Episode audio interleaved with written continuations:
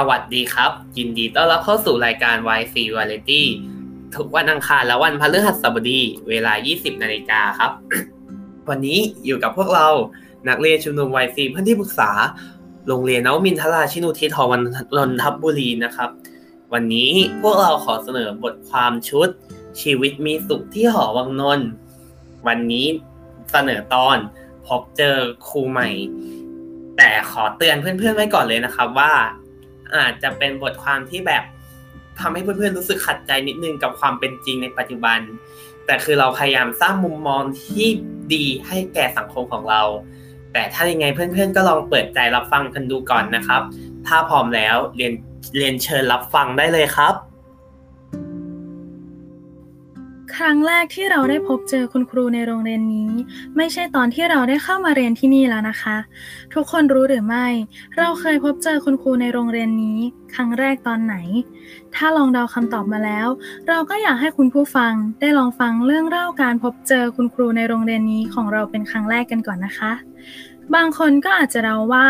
ต้องเจอตอนผ่านหน้าโรงเรียนแน่เลย บางคนก็อาจจะเดาว่าทางอินเทอร์เน็ตหรือเปล่า หรือบางคนที่เคยมางาน Open House ของโรงเรียน ก็อาจจะเดาว่าต้องเป็นเช่นนั้นแน่ ๆ ทั้งหมดที่กล่าวมานี้ไม่มีถูกต้องเลยค่ะ ครั้งแรกที่เราได้พบเจอคุณครูในโรงเรียนนี้ ก็คือตอนยื่นใบสมัคร เข้าเรียนชั้นมัธยมศึกษาปีที่หนึ่งต่างหาก วันแรกที่เราได้มาพบเจอคุณครูในโรงเรียนนี้ ตอนแรกเรารู้สึกกลัวและเกรงมาก แต่พอได้คุยกับคุณครูบางท่าน สอบถามทางต่างๆ ในโรงเรียน เรารู้สึกว่า ครูที่นี่ก็ดูใจดีอยู่นะ ถ้ามีโอกาสได้เรียนที่โรงเรียนนี้ก็คงจะดี และแล้ววันสอบก็มาถึงและวันประกาศผลก็ตามมา ผลออกมาว่าเราสอบติดที่โรงเรียนแต่ทุกคนเราดีใจมากๆเลยครับ ทีนี้เราขอข้ามไปยังตอนที่ยังไม่มีโควิด -19 ก่อนนะครับ ตอนรุ่นของเราปีนั้นยังมีการเรียนปรับพื้นฐานอยู่ และตอนนั้นก็เป็นครั้งแรกที่เราได้เข้ามาเรียนในโรงเรียนนี้แบบจริง ๆ พอไปถึงโรงเรียนเรารู้สึกกลัวมาก กลัวว่าจะไม่มีเพื่อน กลัวว่าครูจะดุไหมนะและที่กลัวที่สุดก็คือกลัวว่าจะเรียนไม่ทันเพื่อนๆ แต่พอเราเข้ามาเรียนที่นี่จริง ๆ กับพบว่าคุณครูที่นี่สอนดีมาก คุณครูสอนแบบไม่เร่งรีบ พยายามอธิบายให้นักเรียนทุกคนเข้าใจ และพยายามหาคำพูดที่นักเรียนพอจะเข้าใจได้ง่ายขึ้นมาสอน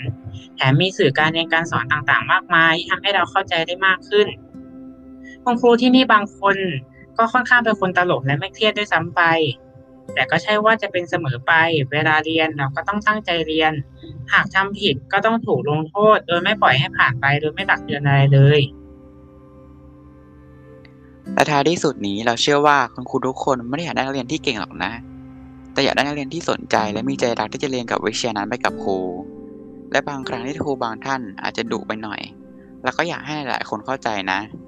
เวลาที่คุณรักใครมากๆคุณก็อยากให้เขาได้ดีใช่ไหมล่ะ ถ้าเปรียบเป็นคุณกับเพื่อน และคุณรักเพื่อนของคุณมากๆ เมื่อเพื่อนของคุณไปทำผิดมา มีไหมที่คุณจะปล่อยผ่านไปโดยไม่บ่นหรือไม่ตักเตือนกัน เช่นเดียวกับครูนั่นแหละ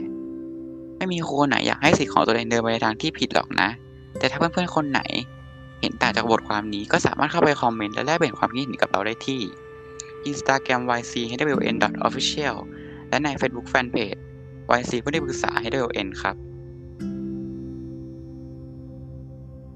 ก็จบลงไปแล้วนะครับสำหรับบทความในวันนี้ วันนี้ขอให้เพื่อนๆ สามารถติดต่อสอบถามพวกเราเพิ่มเติมได้ที่